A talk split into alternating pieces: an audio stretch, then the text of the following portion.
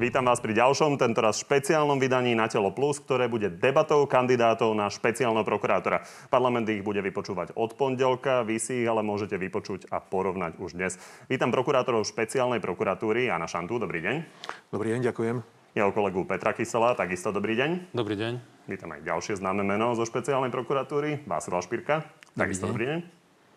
A jediného neprokurátora a exministra a dnes advokáta Daniela Lipšica. Vítajte. Dobrý deň, prajem. Ani začnem jednou aktuálnou e, témou, lebo práve v čase, kedy toto nahrávame, tak e, policajti zasahujú v hoteli, bratislavskom hoteli Jureja Širokého Double Tree by Hilton v rámci akcie Mýtnik. Je možné, že bude v rámci nej zadržaný aj pán Široký? Ja Pán Kysel, vy by ste mohli o tom vedieť asi najviac. otázka smerom na mňa. Je to vec, ktorá sa realizuje v rámci pracovnej skupiny, ktorá rieši e, známe kauzy, ako je Judáš, Babylon, Očistec. E, Je to jedna z tých vecí, ktorá momentálne v podstate vypadáva z tých trestných konaní, ktoré sú predtým robené. E, Bližšie informácie vám k tomu ale momentálne poskytnúť nemôžem, vzhľadom na to, že za- zaistovacia akcie prebiehala v podstate o skorých raných hodín dnešného rána. Je to momentálne skoro na to odpovedať a momentálne by som nechcel pokaziť úkony trestného A konania. či sa to týka Jozefa Brhala, nám tiež nepoviete? Momentálne tiež nie. Pani, máte niečo dodať k tomu zo špeciálnej prokuratúry? Určite nie. Za mňa určite. Pán Lipšic, vám to do žiadnej trestnej veci nezasahuje? Nebudem to komentovať. Naozaj v tomto štádiu by aká, akýkoľvek komentár mohol zmáriť úkony trestného konania. Tak poďme na to, čo sme počuli doteraz eh, k ďalším aktuálnym kauzám a opozícia ich často spochybňuje a toto je jeden z častých argumentov konkrétne predsedu Smeru. Dušan Kováčik je politický väzeň. Bol daný do väzby preto, aby sa ho zbavili, aby mohli rok dopredu voliť špeciálneho prokurátora. Všimnite sa, keď sú kandidáti na špeciálneho prokurátora. Pani prokurátori, čo hovoríte na tieto slova? Pán Šanta. Tak takéto tvrdenie považujem za eh, úplnú absurditu. Vôbec sa neocitám v pozícii, aby som nejako predčasne a po nejakom snáď zmanipulovanom trestnom konaní eh, bol eh, kandidátom. To rozhodne, že nie. Nemôžem hovoriť k nejakým konkrétnym dôkazom. Túto vec nedozorujem. Ale ako som už x krát spomínal, v obdobných kauzách je dôkazná situácia možno o to silnejšia voči takto exponovaným eh, obvineným. Pán Špirko. Tak ja sa k tomu taktiež nemôžem nejakým spôsobom vyjadriť, okrem toho, že pán poslanec poslednú dobu e, prezentuje či už na špeciálnu prokuratúru alebo na jednotlivých prokurátorov celkom e, z jeho uhla pohľadu možno senzačné vyjadrenie, ktoré však neodrážajú realitu ani nemajú žiadne opodstatnenie, či už vo vykonaných úkonoch alebo ani v tom samotnom, kto vykonáva tento dozor, e, aké tam sú pravidla procesné, respektíve kto rozhoduje na najvyššom súde. Takže takto e, pána poslanca považujem za neprofesionála v e, trestnom konaní, takže mne neprináleží hodnotiť e, jeho nejaké vyjadrenia, okrem toho, že sú to zjavne neopodstatnené útoky na špeciálnu Pán prokuratúru. Kysel, budem konkrétnejší. Vy ste totiž vyhlásili a chválili ste sa tým, že vedel váš úrad oddozorovať a stíhať bývalého špeciálneho prokurátora, ktorý bol našim šéfom. Tým ste sa pochválili, ale rozumiete otázkam verejnosti, že prečo až teraz? Ja by som to nepovedal tak, že tým sme sa pochválili. Ja som len skonštatoval, že dokážeme urobiť trestnú vec, ktorá sa týka aj nášho priame najvyššieho nadriadeného ako takého, pretože Vyznelo to ako chválenie sa, bolo to v rozhovore na teatri. dopustil sa trestnej činnosti, ktorá spadá do vestnej príslušnosti nášho úradu ako takého. Prečo až teraz? No preto, pretože teraz boli priame výpovede, ani jedna výpoveď, boli tam viaceré výpovede, ktoré hovorili o konkrétnej trestnej činnosti, boli tam listinné dôkazy, bol tam súhrom takých dôkazov, pri ktorých iný postup ako znesenie obvinenia ani nie je možný. Dôkazy sú jedna vec, druhá vec sú indície a to, čo sa hovorilo už roky. A to, čo ste si prečítali mnohokrát v novinách. Nie je možné postupovať v trestnom konaní na základe iba indícií. Potrebujeme vždy istú sumu dôkazov. O to väčšiu súhlasím s kolegom Šantom, ktorý hovorí, že na to, aby sme obviňovali osobu, ktorá bola exponovaná v istom postavení ako takom, dôkazná situácia je obyčajne urobená ďaleko podrobnejším spôsobom, aby sme Dobre, ja budem možno konkrétnejší, aby som sa dopracoval k nejakej konkrétnejšej odpovedi. Vy ste totiž skonštatovali, že napríklad pán Kovačik chodil za vami a pýtal si informácie, ktoré boli podľa vás zjavne v prospech obvineného a že sa to dokonca pri dovolaniach prejavovalo ako citácie, ktoré ste mu poskytli. To je pomerne závažná informácia. Komu ste o tom povedali? Musím to trošku poopraviť. On sa pýtal ako nadriadený na stav dôkazný v niektorých kauzách, kde potom jeho otázky a jeho spochybňovanie dôkazného stavu sa potom objavilo v návrhoch advokátov na mimoriadny opravný prostriedok vo vzťahu k preskúmaniu generálnym prokurátorom. Dobre, tak to ste ma opravili z hľadiska procesného, ale nič to nemení na tom fakte, že to, čo vy ste poskytli Dušanovi Kováčikovi, išlo v prospech obvineného. Ja že ste si prečítali nepoved... tieto citácie. Komu Počkej, ste o tom povedali? Ja som, neposk... ja som nepovedal, že som poskytol Dušanovi Kováčikovi informácie, ktoré sa ocitli v podaniach advokátov. Ja som veľakrát skonštatoval toľko, že my sme informácie selektovali, aké sme poskytli Dušanovi Kováčikovi. Ja som len povedal, že tie isté otázky, ktoré kladol on, sa objavili potom, alebo respektíve tá argumentácia, ktorú on na nás išiel, sa potom objavila v tých podaniach. Pán Špirko, keď to počúvate, podľa vás je to relevantná argumentácia? Nemal pán Kysel, ak sa takáto situácia vyskytla, nejakým spôsobom konať a verejne o tom hovoriť? No, určite nie verejne, v každom prípade. Uh... Bolo to medzi nimi, aká komunikácia prebehla, aké informácie poskytol. A tu dozorujúci prokurátor alebo kolega, a bolo to na jeho vyhodnotení, ale aj niektorí iní prokurátori na úrade špeciálnej prokuratúry obdobným spôsobom postupovali. Čiže mali sme určitý súmar poznatkov vo vzťahu k špeciálnemu prokurátorovi, akým spôsobom môže konať, respektíve akým spôsobom sa on zariadi a ako naloží s takýmito informáciami a preto sme aj my selektovali. Nie je v tom jediný. Takže ja si osobne myslím, že takto postupovali aj viacerí kolegovia. Pán Limčic, postupovali správne? Lebo tá otázka ja verejnosti nechcem... stále zaznieva. Či nemali byť prokurátori odvážnejší a naozaj ešte pred zmenou vlády hovoriť. Napokon pán Špitko je známy tým, že hovoril, ale teda nie v tejto veci. Nechcem to posudzovať, lebo som nebol na špeciálnej prokuratúre. Vo vzťahu k pánovi Kováčikovi, eh, keď už boli známe informácie o jeho pomerne rozporúplnej činnosti, rozporúplných rozhodnutiach, tak som sa ozval aj v Národnej rade, keď bola posledná voľba špeciálneho prokurátora. Musím povedať, že aj medzi poslancami som bol jeden z mála. Neviem, či sme neboli do rozpravy k predchádzajúcej voľbe špeciálneho prokurátora prihlásení iba dvaja. Aký to má dôvod, to, to o tom špekulovať nechcem. Um, ja si samozrejme, že myslím, a teraz to beriem ale všeobecne, že pokiaľ sa deje nejaká neprávosť alebo niečo podobné, nehovorím, že to bolo v tomto prípade, je potrebné sa ozvať. Prečo ste sa neozývali viac, pán Šanta? Tá otázka sa opakuje a zaznievala aj zo strany poslancov, keď vás vypočúvali vo vašej kandidatúre na generálneho prokurátora. je to stále dookola, stále rozprávame to isté. Pozrite sa, po negatívnych skúsenostiach, možno to poviem len inými slovami, v roku 2010, keď ma odvolal z funkcie riaditeľa, nikto sa ani len nepristavil, neozval. Keby sme už hovorili o tejto retorike. Hej. Takže to je, to je prvá vec, že som sa v tejto pozícii na úrade špeciálnej prokuratúry ocitol ako prvý. Jednoducho po roku 2010 moje väzby od Kovačika boli odstrihnuté. V živote by si nedovolil ku mne prísť, na niečo sa vypitovať, nedaj Bože niečo ovplyvňovať, alebo jednoducho podobne sa správať. Pani, ja to uzavriem poslednou otázkou na túto tému. Vy sa všetci poznáte, poznáte sa dlhé roky. Nemali ste sa stretnúť desiati, povedzme, a vystúpiť voči Dušanovi Kováčikovi, povedzme, pred rokom, pred dvoma? Ak môžem sa k tomu vyjadriť, e, trošku máte možno skreslený pohľad, ako to funguje na prokuratúre ako takej.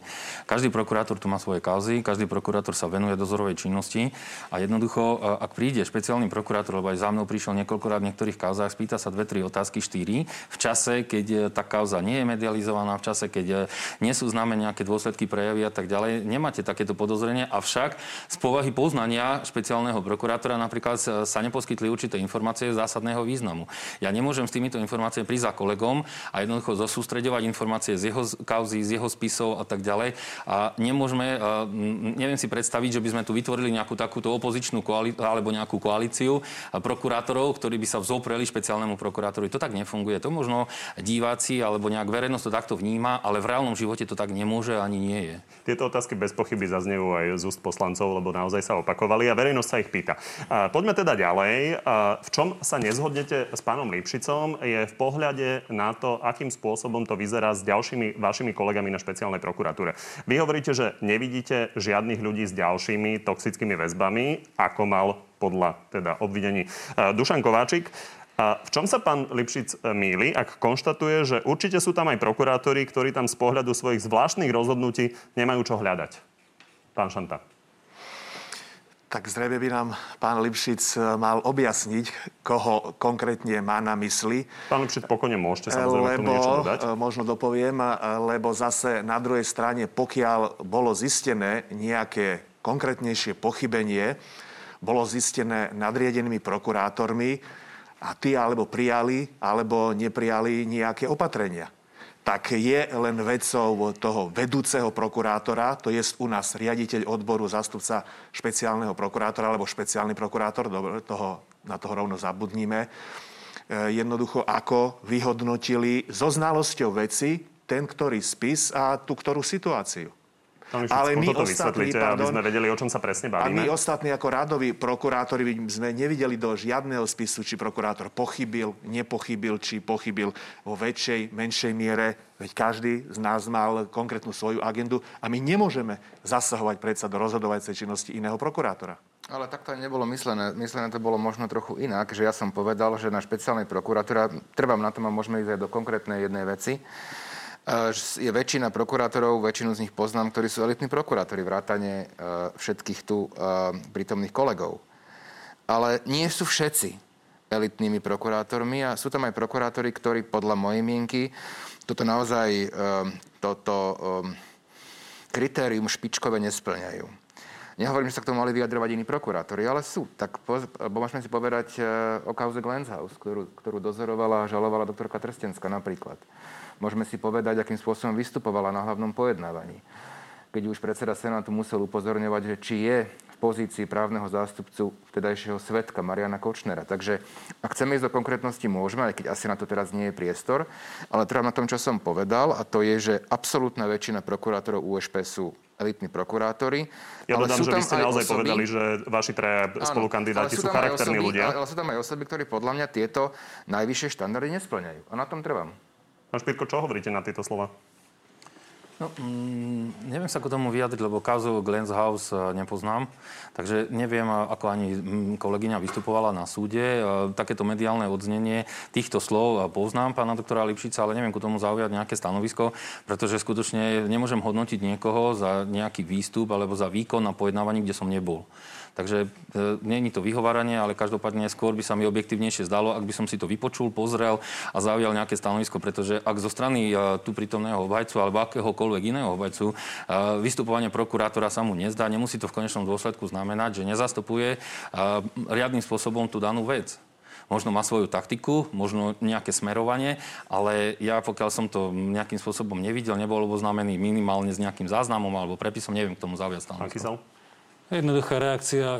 Nie je to kauza, ktoré by som bol ako dozorujúci prokurátor. Nebol som ani nikdy som nebol riadiaci prokurátor doktorky Trstenskej kolegyne. To znamená... Vy ste explicitne povedali v rozhovore pre teatri, že si nemyslíte, že ďalší ľudia s toxickými väzbami, vaši kolegovia, by boli na prokuratúre. Preto na sa druhej strane som povedal aj toľko, pokiaľ by som zistil, že takéto osoby tam sú, alebo že postupujú v rozpore so zákonom, mám na to prostriedky zo zákona, aby som mohol konať. Dobre, rozhodne najviac politikov sa vyjadruje ku kandidatúre pána doktora Lipšica. Tak sa poďme pozrieť na jedného z nich sú tam teda negatívne, ale aj pozitívne slova. Koalícia ide vyberať špeciálneho prokurátora. Vašim advokátom bol v minulosti Daniel Lipšic. Boli by ste radi, keby sa stal ním on? Máme štyroch vynikajúcich e, kandidátov a áno, osobne, keď sa pýtate mňa, aj keď ja nehlasujem, samozrejme ako člen vlády, ja by som bol rád, keby to bol Daniel Lipšic, je to špičkový človek aj odborník. Pán Lipšic, vy ste neboli len, kandi- e, len advokátom pána Náďa, ale aj pána Kisku, Matoviča. Vy máte nejaký, či už kamarádsky alebo negatívny vzťah v podstate so všetkými najznámejšími exponovanými politikmi. Chcete povedať, že toto naozaj nie je problém v prípade špeciálneho prokurátora? Poviem k tomu možno, že dve také veci.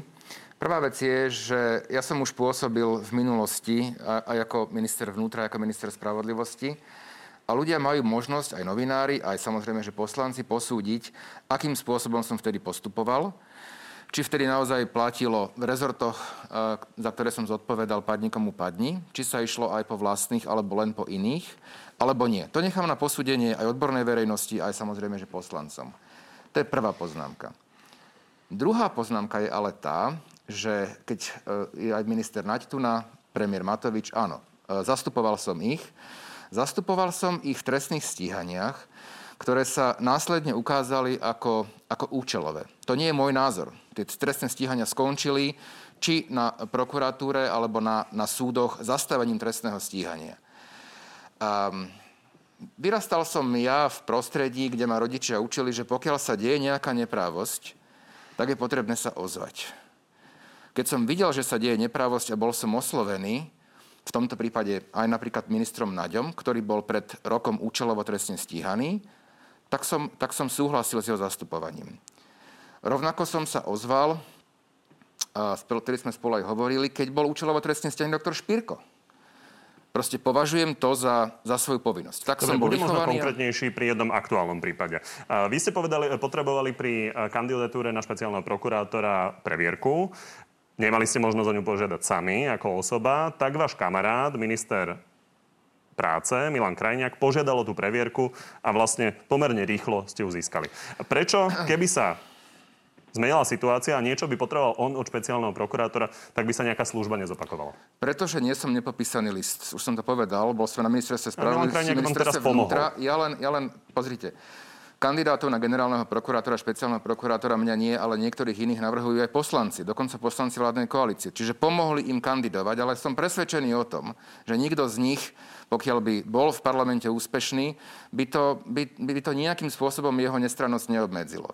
E, Ešte predsa len sa ale vyjadrím k tomu, lebo ste povedali dve veci. Minister práce ma oslovil v lete, e, aby som zvážil externé poradenstvo k zmluvám, ktoré sa týkali, ktoré sa týkali IT. Nebudem špecifikovať, aké. Ja som ich ani zatiaľ nevidel.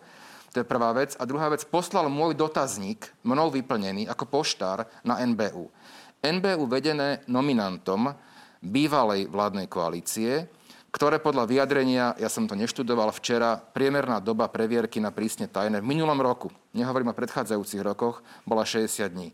Takže trochu mi to príde ako, ako, ako absurdné. Dobre, čiže to je čiste náhoda, že váš kamarát, naozaj blízky váš človek, predtým váš poradca a za vlády, keď ste boli ministrom, tak požiada o vašu previerku, keď to potrebujete. To je náhoda. Ja som ešte raz, e, v lete, keď som mnou hovoril o tom, že potrebuje poradenské služby ohľadne IT, samozrejme, že ma oslovujú ľudia, ktorí mi dôverujú, ktorí, ktorí ma poznajú. V tom čase sa priznám, že som úplne akútne neriešil otázku previerky kvôli špeciálnej prokuratúre práve preto, že špeciálny prokurátor bol na slobode a jeho funkčné obdobie končilo až v máji. To znamená, nebola to vec naozaj, že mesiaca alebo dvoch. Ale povedal som to veľmi otvorene a veľmi úprimne. Keď ma o to požiadal s tým, že tam asi bude potrebná previerka, privítal som to, lebo už v lete som uvažoval, že v prípade, keď sa funkcia uvoľní o rok alebo o 3 čtvrte roka, by som do tej funkcie kandidoval. Ale tvrdíte, že to nebol ten účel. E, Boli to asi dva účely, ale pr- prvá, Dobre, prvé poriadku. oslovenie sa týkalo tých zmluv. A znovu hovorím, včera myslím, že zasadol e, výbor, NBU pre, výbor pre kontrolu NBU, kde jednohlasne všetci poslanci konštatovali, že previerka bola vykonaná správne, v e, adekvátnom čase. Sú tam poslanci, ktorí asi mňa nemajú veľmi radi, poslanci dnešnej opozície, a napriek tomu to jednohlasne výbor odhlasoval. Pán Špirko chcel reagovať. Ja som len chcel reagovať na to, že skutočne pán doktor Lipšic nemôže za nejakú vadu alebo nejakú chybu zákonodarcu, ktorý nastaví nejaké podmienky, ale skutočne ich nastaví tak, že jeden z kandidátov nemôže, v tomto prípade pán doktor nemôže splniť. Není tu riešená tá situácia nadobudnutia alebo získania tejto previerky. Takže a, v tomto ohľade a, skutočne podľa mňa nie je možné mu klásť... Ja len hovorím, toto... koho pomocou sa pán Áno, Áno, Lipšic dostal v tej previerke. skôr Je to som- zaujímavé, lebo vy ste zase skonštatovali v jednom z rozhovorov, že Dúfate, že sa poslanci pri voľbe, reagujúc na e, pána Lipšica, poučia z histórie. Ako ste to mysleli? No, myslel som to presne tak, ako som povedal. Máme tu historickú skúsenosť z roku 2011, kedy sa volil generálny prokurátor v tomto prípade a celá samotná tá voľba bola spojená s určitými uh, nekalostnými nejakými praktikami. Buď boli zverené nejaké rozhovory o tom, ako sa dohadovalo niečo, buď potom následne boli vedené trestné konania vo veci e, trestného činu korupcie, kupovania poslancov v súvislosti s touto voľbou. Takže toto všetko sú také rušivé momenty, ktoré vplývali alebo mali, či už priamo alebo nepriamy, e, možný nejaký súvis s voľbou generálneho voči pánovi prokurátora. Lipšicovi, tak toho asi porovnávate potom s pánom Trnkom, či nerozumiem tomu? Nie, e, historická skúsenosť je tu taká, že v súvislosti s voľbou generálneho prokurátora v tomto prípade tu boli určité nejaké konania, ktoré sme e, následne 10 rokov riešili. Teraz tu máme inú voľbu, teraz sme tu mali generálneho prokurátora, tá dúfam, že prebehla absolútne bez problémov. Teraz tu máme voľbu špeciálneho prokurátora, kde opäť sú badateľné určité nejaké prejavy politikov. Hneď vysvetlím. Predovšetkým rušivo pre mňa pôsobí to, že už e, v súvislosti so zmenou e, nášho statusového zákona už tá novela sa označovala ako Les Lipšic. On za to nemôže, samozrejme, ja mu to ani nevytýkam, ale už sa tu navodzovala nejaká situácia. Vyjadrenie e, ministrov, napríklad ministerka Kolíková, ktorá povedala, že na post špeciálneho prokurátora si vie predstaviť Daniela Lipšica. Následne tu máme posledné vyjadrenie pána poslanca Bara, Hránika, ktorý povedal, neviem ho presne ocitovať, ale že vôľou ľudu je, aby sa pri tejto voľbe nevolil, aby nebol špeciálnym prokurátorom jeho slovami Gauner, ale aby Daniel Lipšic, ktorý okrem mimochodom, okrem toho nepotrebuje bezpečnostnú previerku, pretože ho všetci poznajú. Takže ja by som len pozornosť upútal na to, že už samotný poslanec v tomto svojom môžem povedať, nešťastnom vyjadrení konkretizoval nie zvolme si nového, iného, lepšieho, fundovanejšieho, odbornejšieho špeciálneho prokurátora, ale konkrétne Dobre, ja Daniela Lipšica. dodám, že napríklad vaše meno spomínal pán Kolár, keď sa hovorilo o kandidátoch na generálneho prokurátora. Vy ste napokon uh, myslím, medzi inými. Uh, pani, Vyjadrite sa aj vy, prosím, k pánovi Lipšicovi. On hovorí teda, že je dôležité nie, aké funkcie zastával, ale ako v nich konal. Stačí to? Pokiaľ mám vyjadriť svoj názor na pána Lipšica, tak jednoznačne konštatujem, že ja ho vnímam ako človeka vysokých odborných kvalít a aj morálnych kvalít. Na tom nič nemení situácia ani v minulosti, ani v súčasnosti, ani v budúcnosti. Som jeden z kandidátov a preto považujem za neetické hodnotiť akési priťažujúce alebo poľahčujúce okolnosti z mojej strany, ktoré by pánovi doktorovi priťažovali teda, alebo poľahčovali. Myslím si, že každý z nás e, ide do boja, myslím teraz prokurátorov, keďže nehodnotím e, pána Lipšica, ide s čistým štítom, s jasnou minulosťou, súčasnosťou aj s predstavou. A to, ako to všetko dopadne, to musia jednoducho zhodnotiť samotní poslanci. Pán Kysel, vy ste rozhodne uprednostňovali to, aby sa špeciálnym prokurátorom stal niekto z prokurátorov. Prečo zle, aby niekto zvonka prišiel a voviedol ten nový vietor, o ktorom sa toľko hovorí? Takto. To sú dve veci. Ja rešpektujem právny stav, ktorý je taký. Je možnosť, aby kandidoval za špeciálneho prokurátora aj osoba, ktorá je mimo prokuratúry ako takej. Nemám s tým absolútne žiadny problém. Je to na poslancoch, aby skutočne zhodnotili akékoľvek osobnostné eh, črty každého z nás, ktorý je do tejto voľby prihlásený. Či je to lepšie alebo horšie, to je vec názoru. Je e, určite výhodou prokurátora, keď pozná vnútorné e, spôsoby riadenia, vnútorné spôsoby kontroly v rámci prokuratúry. Takisto som ale povedal, že každý, kto má právnické vzdelanie a justičnú skúšku, nemá problém tieto postupy pochopiť a naštudovať si ich. Dobre, dajme si teraz kolo rýchlych otázok. Chcem sa poprosiť, dá sa na to odpovedať aj, e, možno Aňo nie, ale e, prípadne teda naozaj jednou vetou. Prvá. Aktuálne prebieha debata o tom, do akej miery sa má špeciálna prokuratúra zaoberať extremistickou trestnou činnosťou. Myslíte si, že ju treba odľahčiť tým, že by menej závažné prípady mali prejsť na iné prokuratúry? Pán Lipšic. No, moja rýchla odpoveď je, že, že to je otázka na parlament. E, prokurátor musí zložko výkonnej moci a musí rešpektovať rámec, ktorý mu dáva trestný zákon, trestný poriadok. Ak parlament vymedzi príslušnosť špecializovaného trestného súdu, o ktorej je odvodená príslušnosť úradu špeciálnej prokuratúry, to, myslím, že nie je na nás to až tak posudzovať. K tomuto ja mám jasné stanovisko. Ja už vo vlastnej koncepcii som vymedzoval a určoval, že táto problematika má ostať na úrade špeciálnej prokuratúry a z môjho pohľadu je veľmi nešťastné, ak by sa členila na prečiny alebo zločiny. Každopádne je to jeden celok, má ostať na úrade v celku. Pán Kysel? Podľa môjho názoru by táto problematika mala byť prehodnotená v rámci odbornej debaty. Ako takej podotýkam, že otázka toho, aby minimálne prečiny prešli na iné zložky prokuratúry, bola vyslovená aj samotným vedúcim tohto oddelenia v roku 2018. Pán Šanta? Naša vecná pôsobnosť e, sa vždycky vyvíja, myslím, v určitom historickom kontexte. Pozrite sa, ak je situácia teda taká, že tá kriminalita extrémizmu svojho času bola ako bola, nepochybne patrila na úrad špeciálnej prokuratúry. Otázka je v celom rozsahu. Teda Teraz aj, aj tie najjednoduchšie. Teraz však celkom jasne vidíme to, že prioritou je ekonomicko-korupčná kriminalita, ktorá naozaj nadobúda z hľadiska odhaľovania a dozoru obrovské rozmery. Obrovské Zhodnete rozmery. sa s pánom Kyslom teda? Čiže v tomto smere sa zhodujem Dobre v tom e, teda slova zmysle, že naozaj, pokiaľ tá kriminalita je zaznamenávaná len na úrovni prečinov, napríklad nejaký e, symbol nastrikaný na stenie, možno nejaké tetovanie, kde si na tele a podobne. Veď predsa to nie je také modus operandi. Chápem, trošku sa nám rozvetlila modus tá operandi, Ale myslím si, že aj diváci pochopili, čo ste tým mysleli a dokonca ste povedali príklady. Tak poďme na ďalšiu otázku. Dlhodobou, dlhodobou traumou slovenskej kauza Gorila Veríte, že môže byť po tých rokoch ktokoľvek z jej hlavných predstaviteľov odsúdený za úplatky v nej spomínané? Pán Lipšic. Áno, verím tomu. Pán Špirko? Tak ja dúfam, že tak bude. Viete si to predstaviť? Je to reálne po tých rokoch? Významným momentom je tu dĺžka času, ktorá tu uplynula, čiže to má vplyv aj na dôkazy, zabezpečenie, jednoducho aj potom tie procesné úkony, ktoré sa už aj rozbehli e, v krátkom čase minulom. Takže ja pevne verím, že áno, že to bude dotiahnuté do konca. Pýtam ja sa na úplatky v nej spomínané. Ja takisto verím, že čo sa týka úplatkárstva ako takého, bude možné dotiahnuť do konca pred súd, to znamená do obžaloby. Pán Šanta? Čas je nepriateľ e, trestného konania ale ja stále verím, že aj tie najstaršie kauzy, či už násilné, či už uplatkárske, môžu byť odhalené aj po dlhom období. A verím, že aj budú. Možno jednu poznámku ešte k tomu, lebo to bolo vo vašej relácii. Tá dôkazná situácia samozrejme plynutím času sa štandardne e, skôr zhoršuje, ale Túto nemusí celkom tak byť. Pred rokom aj pol, približne dvomi rokmi možno bola vlastne objavená zvuková nahrávka z Gorily, ktorá doposiaľ neexistovala, alebo teda nevedelo sa o nej, nebola súčasťou spisu. Bola nájdená pri domovej prehliadke Mariana Kočnera. A ja som v tejto relácii povedal aj vám vtedy, že podľa mojej mienky napriek rozhodnutiam ústavného súdu je to použiteľný dôkaz v trestnom konaní. Napriek nálezu ústavného súdu, ktorý konštatoval, že bolo porušené právo na súkromie, to sú dve zásadne odlišné veci.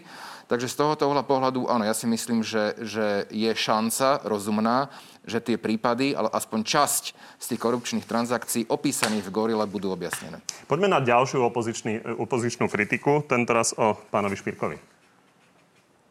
Veď ja sa zabávam, pán Špírko, však teda ten nemá byť prokurátorom, a kandiduje na špeciálneho prokurátora, veď falšoval zápisnicu v neprospech Roberta Kaliňáka. Zrazu vidíme e, vyjadrenia jeho, myslím, bývalé manželky, ktoré sú mimoriadne závažné.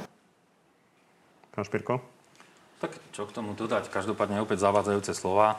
A falšoval som zápisnicu doktora Kaliňáka, to nie je pravda, lebo to nebola zápisnica doktora Kaliňáka, to je prvý zásadný fakt. Mala Následne... poškodiť pánovi Kaliňákovi. No a on, teda bol by som rád, keby mi vysvetlil, ako sa on dozvedel, čo je tam v tej zápisnici, akým spôsobom prišiel k takýmto informáciám. Pokiaľ viem, boli štyri verzie? Nie, neboli štyri verzie, boli tri. Jeden draft a tri ďalšie verzie. Všetko je toto isté. Tam je znalecké skúmanie. Ehm, samotní znalcovia povedali, že e, znalci, že obsah e, týchto zápisníc je identicky totožný, e, podpisy takisto, takže je tu výsledok disciplinárneho konania. Takže opäť zavádzajúcim spôsobom pán poslanec reaguje na niečo, čo podľa mňa má málo informácií k tomu. A keďže sa venoval aj môjmu osobnému životu... Dotkneme načrto... sa toho určite, ale chcem sa ešte dopýtať na toto. Toto je naozaj prípad, ktorým ste sa stali aj známym. Pán Čižnár pomenoval tú vašu známu tlač tlačovú konferenciu, že to bola Garden Party. Naozaj veľmi otvorene ste hovorili o tej kauze. Na druhej strane, ten svedok, na základe ktorého ste tú kauzu e, robili, zmenil výpoveď. Neoklamal vás? E, dá sa to aj takýmto spôsobom vnímať. Každopádne vývoj tej, Čo si myslíte udalostí... vy, lebo to je podstatné? Ja sa môžem len domnievať, eh, čo k tomu viedlo, eh, akým spôsobom a prečo zaujal takýto postoj krátko potom, keď eh, zhruba mesiac sme spoločne komunikovali, zaznamenali sme nielen túto jednu zápisnicu, ale bolo ich niekoľko. Verifikovali sme aj výpovede, aj poskytnuté dôkazy. On nám dobrovoľne predložil nejaké veci. Takže každopádne čo a prečo, z akého dôvodu nastala zmena jeho postoja alebo prístoja k veci, to je už len medzi ním a advokátom. Môžem tie veci ešte jednu povedať. E, totiž to doktor Špirko bol účelovo trestne stíhaný. E, bolo to rozhodnutie, rozhodnuté Krajskou prokuratúrou Banskej Bystrici. Ja som prekvapený, že politici sa k tejto veci ešte vracajú. To účelové trestné stíhanie teraz sa rozpletajú viaceré, viaceré ďalšie veci, ktoré sa týkajú aj možného sledovania, ktoré sa týkajú aj toho, že obhajca tohoto oznamovateľa komunikoval intenzívne a riešil aj s Marianom Kočnerom osud doktora Špirka, riešil jeho osud aj s tedajším e, riaditeľom Národnej kriminálnej agentúry. To sú veľmi vážne podozrenia, že tu dochádzalo k účelovej kriminalizácii a myslím si, že v tomto prípade doktor Špirko bol jej obeťou. Pani, Čiže časť verejnosti to... chápala vystúpenie pána e, doktora Špirka v tomto prípade ako naozaj prejav hrdinstva. Prečo ste niečo podobné, ako pán Špírko, neurobili vy, pán Kysel? Ja by som len doplnil jednu vetu k tomu. Skutočne si myslím, že to, akým spôsobom bol kolega Špírko de facto naháňaný trestným konaním, sa preukázalo, že to bolo zmanipulované trestné konanie, alebo všetky indície k tomu smerujú. A myslím si, že dostaneme sa v terajšej dobe aj k tomu, akým spôsobom to malo byť urobené. Ďalej by som povedal k tomu toľko, že vystúpenie takéhoto typu, ako robil kolega, e, jeho to, k tomu dohnali okolnosti, ktoré boli. Ja som mal inú situáciu. Ja som bol v pozícii, kedy som riešil organizovaný zločin. Ja som dokonca urobil jedno rozhodnutie, ktoré môj nadriadený, teda doktor Kováčik, zvrátil tým, že e, moje rozhodnutie zrušil, pokazil celé konanie ako také, keď to môžem v jednoduchosti povedať. Bol som nespokojný. Radil som sa s kolegami, radil som sa aj s predsedom vtedajšej etickej komisie. Nakoniec som zavolený ku Kovačikovi na Koberez a bola mi ponúknuté, aby som z úradu odišiel. Čiže ja som len zvažoval dve veci. Buď dokončím kauzy, ktoré robím a ktoré sú momentálne pravoplatne odsúdené, alebo budem robiť akýsi odboj a skončím niekde v nejakom disciplinárnom konaní. Čo sa konec koncov stalo kolegovi Šantovi, keď bol odbojný, to sa stalo kolegovi Hrivnákovi. Pán Šanta? Doktor Špirko sa zrejme ocitol v úplne špecifickej situácii, ktorá sa snať na prokuratúre neudiala. To znamená, že štátne orgány zrejme zasahovali do jeho agendy, do jeho súkromného života a u nadriadených vrátane špeciálneho prokurátora e, nenachádzal, nenachádzal žiadnu e, odozvu a nejaký spôsob e, ochrany. Takže asi to bola taká neštandardná životná situácia, že zvolil neštandardné prostriedky a našťastie účinné do takej miery, že sa opäť e, dosiahol štandard a zákonnosť. Pán Špírko, ešte k vašej manželke aspoň krátko. E, vy ste ju označili za bezpečnostnú hrozbu. Tomu majú ako ľudia rozumieť? Tak v rámci tých popisu okolností, ktoré som aj eh, takýmto spôsobom prezentoval, som popisoval, že jednoducho manželka začala využívať určité neštandardné prostriedky v rámci manželského života, kedy ma začala si nahrávať pre nejaké možno jej účely. A bola na to oslovená určitou osobou, ja som to vtedy nevedel vy, nejakým spôsobom vyhodnotiť.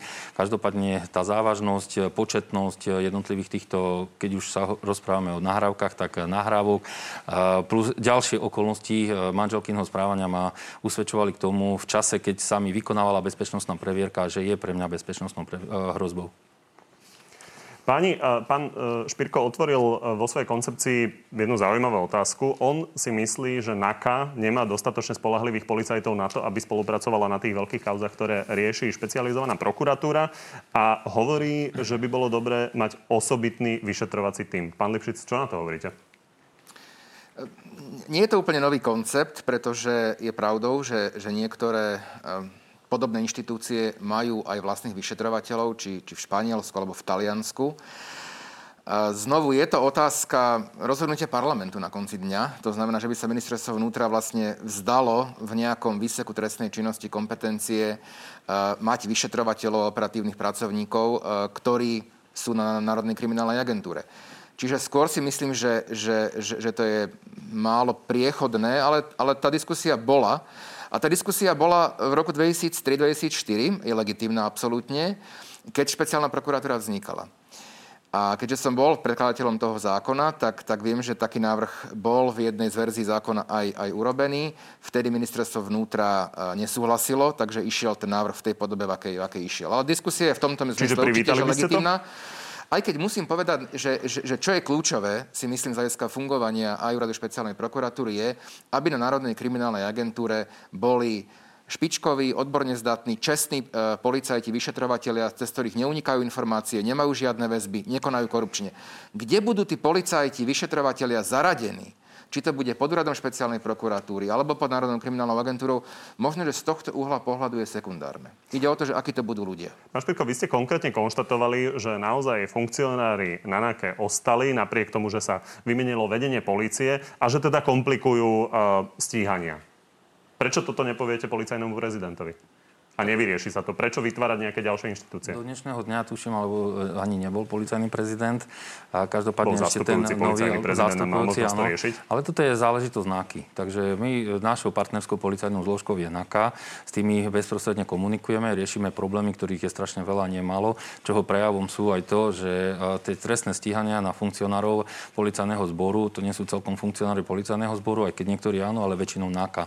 Presne v tých zložkách, s ktorými my partnersky komunikujeme. Je to dlhodobá skúsenosť, minimálne ja som tu 8 rokov, 8 rokov vnímam tieto záležitosti, pretože ako bývalý vojenský prokurátor som už tu nastupoval s určitým e, fondom poznatkov ohľadne činnosti policajtov a to ma len utvrdzovalo, že áno, dochádza k tu takýmto aktivitám. Bol som opatrný, napriek tomu tu vznikali určité zoskupenia, ktoré namiesto toho, aby napomáhali vyšetrovaniu, robili presný opak, brzdili vyšetrovanie, dochádzalo k únikom informácií. Je tam nový policajný prezident.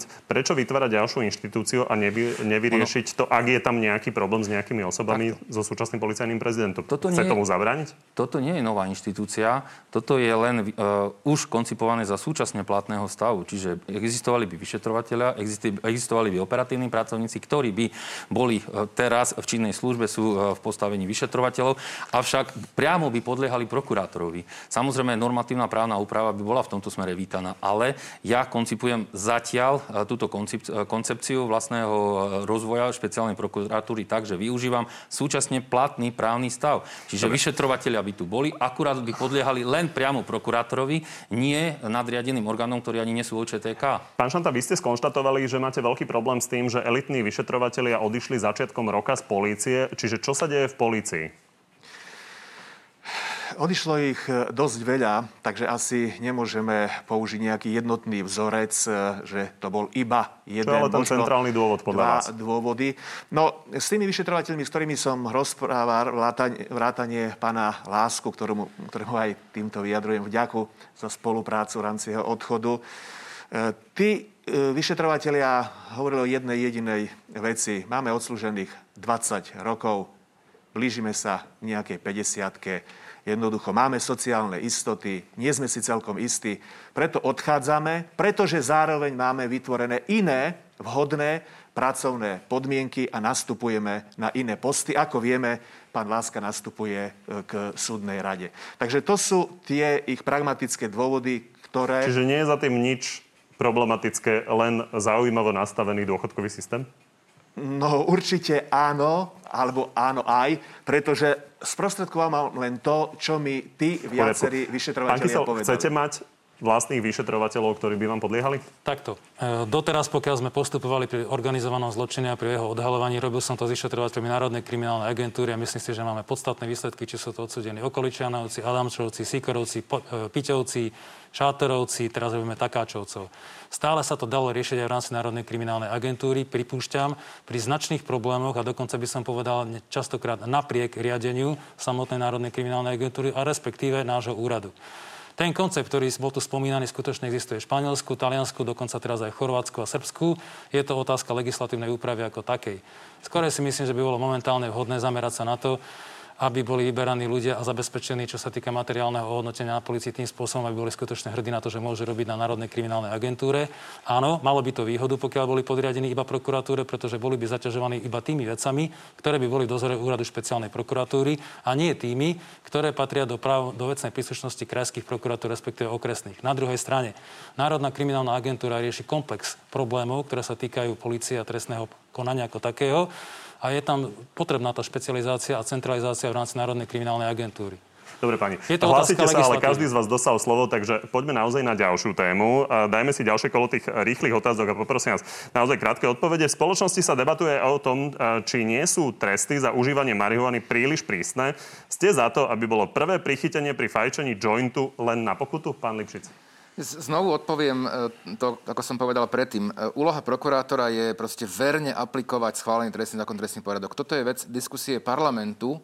E, prokuratúra... Ešte ste advokát. No, ale, ale, ale v tomto práve, že sa snažím byť zdržanlivý, takisto ako som pomerne veľký kritik súdneho aktivizmu, tak som aj kritik, keby si prokurátor vyberal, s ktorými trestnými činmi súhlasí a tie stíhať bude a s ktorými nesúhlasí, tie stíhať nebude. Pán Špirko, máte konkrétnejší názor?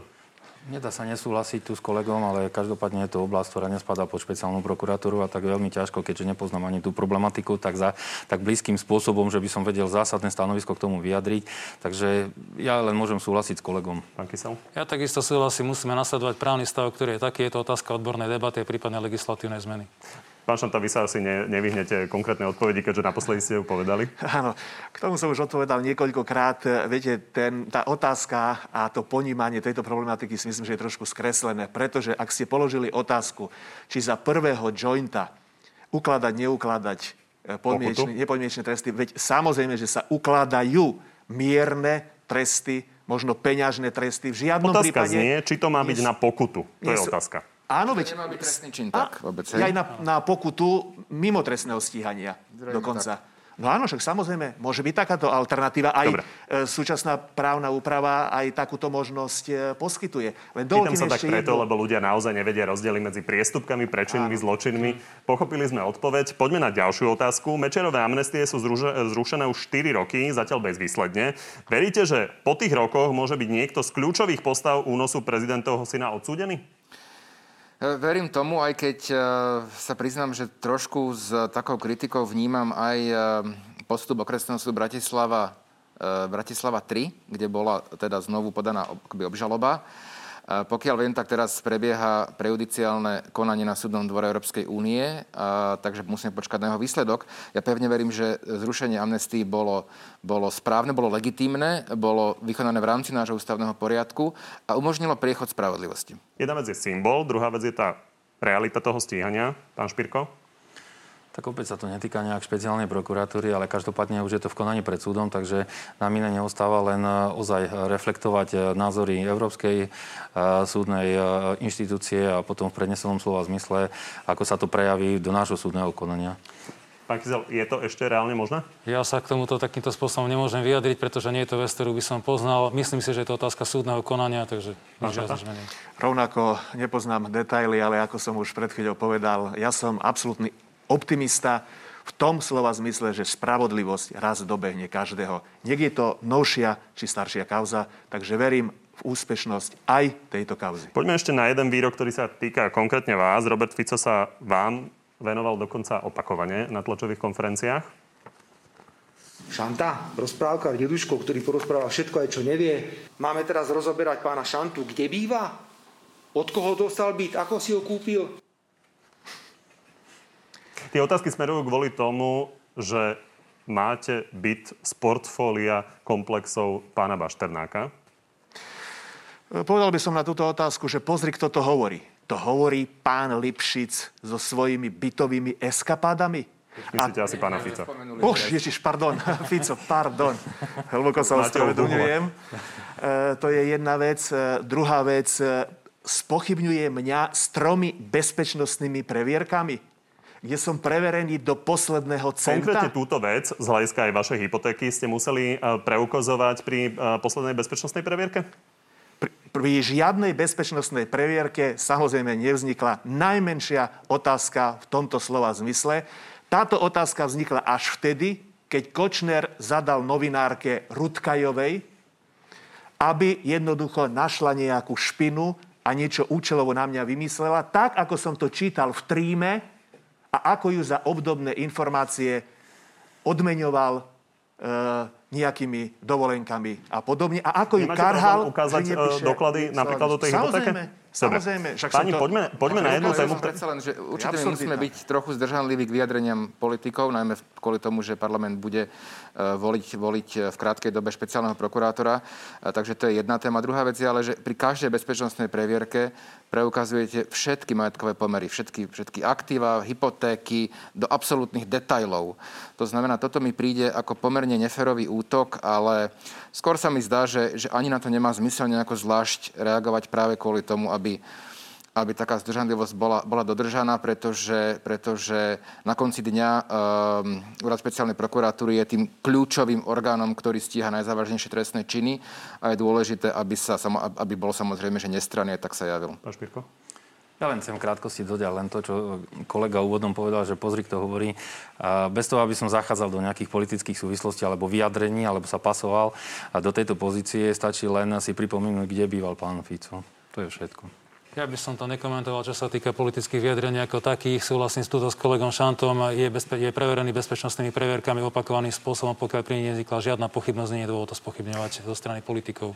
Páni, jedna vec, ktorú nastoluje aj opozícia, ale pýta sa samozrejme na to potom následne aj verejnosť, je téma toho, že niektorí ľudia svedčia, ktorí boli ale páchatelia tých trestných činov, voči iným páchateľom trestných činov a užívajú si slobodu z toho pohľadu, že sú a, prepustení z väzby. Je to napríklad prípad pána Maka. A, pán Lipšic, je to v poriadku?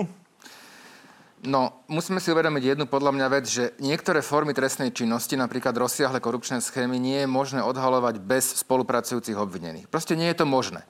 Tá korupcia sa deje samozrejme v skrytosti, nie sú tam žiadni svetkovia, žiadne listiny, nikto nepodpisuje teda, že prevzal úplatok v hodnote tej a tej, nie je tam žiadna DNA.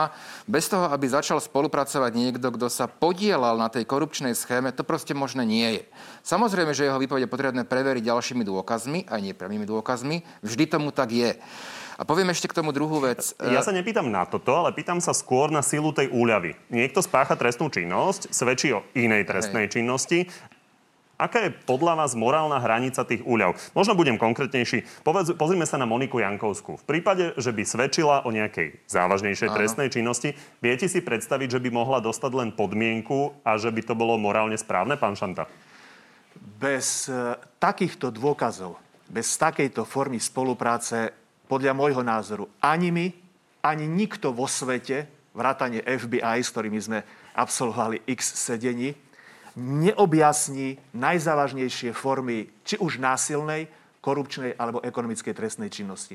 Pretože v tých najzávažnejších formách takéto trestnej činnosti sú na mieste činu, tak povediac, dvaja alebo traja. Dokonca potom jeden z nich mŕtvy, jeden samozrejme nevypovedá. Ako by sme to chceli ináč objasniť?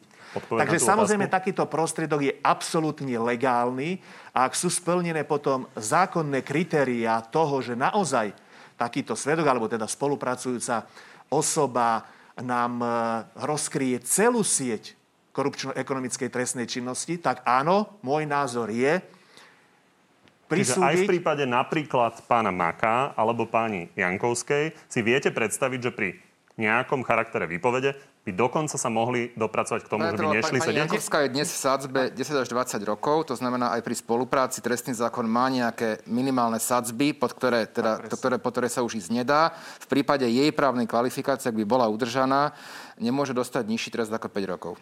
Áno, takže to som chcel povedať, nehovorme o konkrétnych osobách, lebo všetko závisí od právnej kvalifikácie a my tu dolnú hranicu Tie konkrétne osoby ľudí zaujímajú. Vidia, že pán Mako naozaj sa svojich výpovedí sa dostal na slobodu, čo samozrejme nemusí byť definitívne vôbec. A pán Kysel, ako sa na to pozeriete morálne? Veľmi jednoducho. Máme, musíme sledovať zákon aký taký. Používame spolupracujúce osoby, používame ich od 1. decembra 2003. Je to taký istý inštitút, ktorý používame v celej Európe, ako aj zámorí. Je možné vyvážiť mieru viny jednotlivé osoby tým, že vypovedá tak závažným spôsobom, že nám objasňuje trestnú činnosť osôb, ktorú by sme nevedeli dokázať iným spôsobom. Pokiaľ táto osoba poskytuje tak podstatné informácie a neklame, je možné voči nej postupovať zákonným spôsobom a to znamená znižovať jej trest, prípadne sa dostať k nejakej inej forme zmierenia trestu. Pán Mako je na slobode, to neznamená, že nebude ešte stíhaný. Bol mu zaistený celý majetok, rovnako aj osobám obvinených. Čo sa týka pani Jankovskej, Momentálna trestná sazba je tak nastavená, že nemôže dostať podmienku. Na druhej strane existujú benefity v trestnom poriadku ako také, ktoré umožňujú dostať výhodný trest, pokiaľ by jej miera spolupráce bola taká významná, že by usvedčila iné osoby bez toho, že by orgány činné trestného konaní mohli dôjsť takýmto dôkazom, keby ona nevypovedala. Pán Špirko? Mhm. Ja len v krátkosti by som eh, k tomu zaujal také stanovisko, že máme tu aj judikatúru Európskeho súdu pre ľudské práva, na základe ktorej sa preberajú určité názory judikatúrne aj do nášho rozhodovacieho systému Najvyššieho súdu, ktorý hovorí, že pokiaľ sa aj použije tento inštitút spolupracujúceho obvinenia, nie je to defektný prvok. Následne v krátkosti len poviem, že iné rozhodnutie, ktoré si osvojil taktiež Najvyšší súd hovorí a stanoví a kladie štyri základné podmienky, ktoré treba naplniť na to, aby my sme komplexne vedeli vyhodnocovať osobu, osobu spolupracujúceho obvineného. A nebudem hovoriť všetkých pre krátkosť času, ale najdôležitejšie podmienky, ktoré my musíme skúmať, je, aby sa skúmala motivácia, prečo takýto, takáto spolupracujúca osoba vôbec nejakým spôsobom spolupracovala, na základe akého benefitu spolupracovala, aké výhody jej boli dané a toto všetko v kontexte aj ostatných... s tým, že momentálne pán Mako nie je vo väzbe? Ja mám problém nielen s pánom Makom, aj s viacerými ostatnými osobami, ale tieto nemôžeme jednoducho vyčleňovať alebo zvýrazňovať alebo klásť niekoho na piedestal, lebo toto je súhrn iných rozličných e, trestných, e, samostatných trestných konaní. je zase pre zrozumiteľnosť ale, otázok klásť konkrétne mená. chcem povedať... Pani, poďme a... na záverečné kolo tých rýchlych, rýchlych otázok. Uh, začnem tým, čo sa týka priamo uh, vás, pán Kysel. Samovražda Milana Lučanského vyvolala otázky o tom, či nie je väzba u nás nastavená príliš prísne krátkosti. Je alebo nie je? prísne nastavená z akého hľa pohľadu? Že či tam... Z hľadiska pravidiel teraz. No, uh, musím povedať, že, že, že vo, veci, vo, veci, vo veci, uh, o tom samozrejme diskutovať možné je, ale, ale z hľadiska uh, kolúznych dôvodov väzby, ktoré boli konštatované, tým, že ten prípad poznal, lebo obhajujem jedného zo spoluobvinených, tak tam nešlo o nejaké všeobecné dôvody, že hrozí kolúzne konanie z dôvodu samotného charakteru trestnej činnosti. Tam boli zistené konkrétne kolúzne konania, snaha zisťovať informácie, kto vypovedá, ako vypovedá, čo vypovedá. Čiže myslím si, že v tomto prípade tie rozhodnutia, samozrejme aj, aj e, dozorujúceho prokurátora, ale aj potom súdov ohľadne väzby boli absolútne, absolútne legitimné a správne. Pán Špirko? Um, Neviem momentálne prečo a z akého dôvodu sa tu na vo verejnosti forsíruje táto kolúzna väzba. Táto existuje už strašne dlho a máme rovnako tu aj máme zákon o výkone väzby, ktorý je z roku 2006. Následne sa tu spájajú súvislosti, ktoré nie sú vzájomne prepojiteľné, a to podmienky výkonu a samozrejme dôvodnosť tejto väzby. Ja len okrajovo...